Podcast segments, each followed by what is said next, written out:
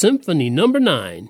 It's a favorite of mine. It's Rhyming Reason 447. There's a rhyme and reason for your life. There's a rhyme and reason why Hey there, Tony here with some classic classical today. And uh, you might be thinking, oh, brother, don't turn it off, don't turn it off. It's not going to be total long hair stuff, I promise.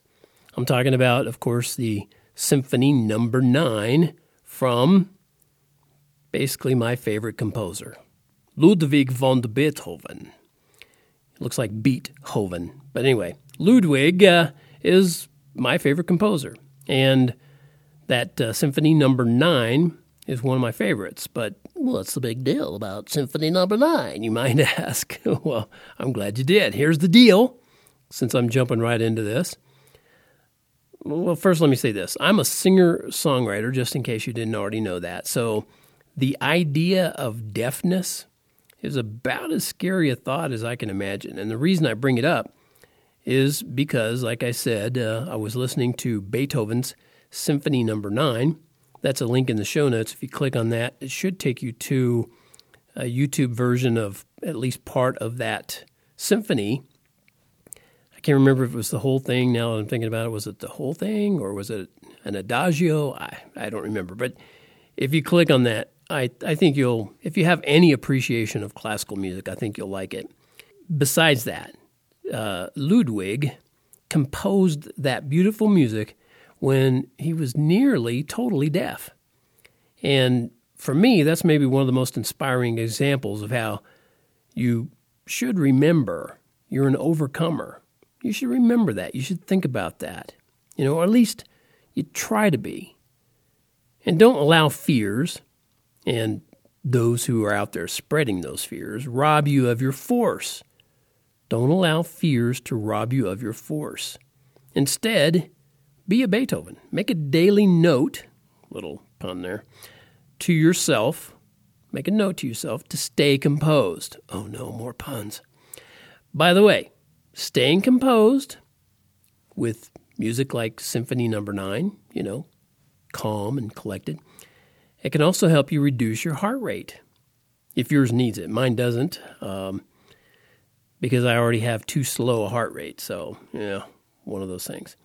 But uh, listening to that kind of music can help prevent hypertension and cardiovascular disease. Well, why is that? Because it matches the natural rhythms of your body. So your body actually physically responds to it.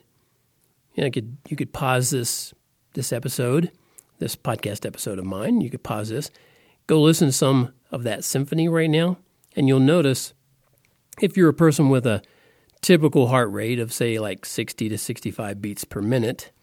Unfortunately, mine are down in the 40s lately, so I'm working on it. Anyway, if you listen to that music, you'll notice that it kind of flows with your natural rhythm. It's pretty cool. So, music and exercise can make your heart health rise. And I read about some Finnish, American, and British researchers, since it's Finnish, American, and British, FAB, I'll call them the FAB team, okay? How they used a technique called sonification to hear, and they put hear in quotes, I'll put it in air quotes here for you they hear how certain proteins function. Now, that's pretty cool. Sonification occurs when composed music and mathematical algorithms connect. You know, they, they, they use the word interconnect, but they intertwine, they connect together. These researchers believe that listening to those proteins and how they work might actually help doctors discover and treat diseases more effectively. Now, that's Pretty cool, right? Who knew? Well, I'm going to say, when you with the question of who knew, and it's a somewhat educated guess on my part, but I'm going to bet that the inventor of music knew. The healing power of music is really still just being discovered. You know, they're, they're just now dipping into it. And some research might prove that to be wishful thinking. You know, I admit that. But I'm not discarding the potential. Not me, because I know how much God loves us. And don't you think it'd be just like Him to put healthful benefits in something you can't even see, you know, in music, healthy, helpful, healthy, helpful, healthy, helpful benefits inside something you can't even see. It's not literally inside it because it doesn't have physicality. I get that. But you see what I'm saying. Hopefully you do. Are you picking up what I'm laying down? That's what I'm saying.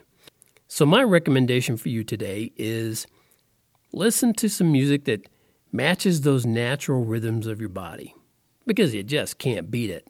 see what I did there? anyway, boy, I just cracked myself up. Your mind and your body will thank you for the sounds and potential healing. And what better way to be healthy? And what else could be more appealing except maybe living forever with the one who invented the way we can all live better with music? Yeah, that's more beneficial, I'd say. Thank you so much for tuning in once again to the Little Old Rhyme and Reason podcast over here. This is Tony, your host, brought to you by TonyFunderberg.com. That guy's got a really cool name. Anyway, maker of fine books and merch, words and music, and rhymes and reasons. As always, and I always say this because it's true, life has rhyme and reason because God made you. There's a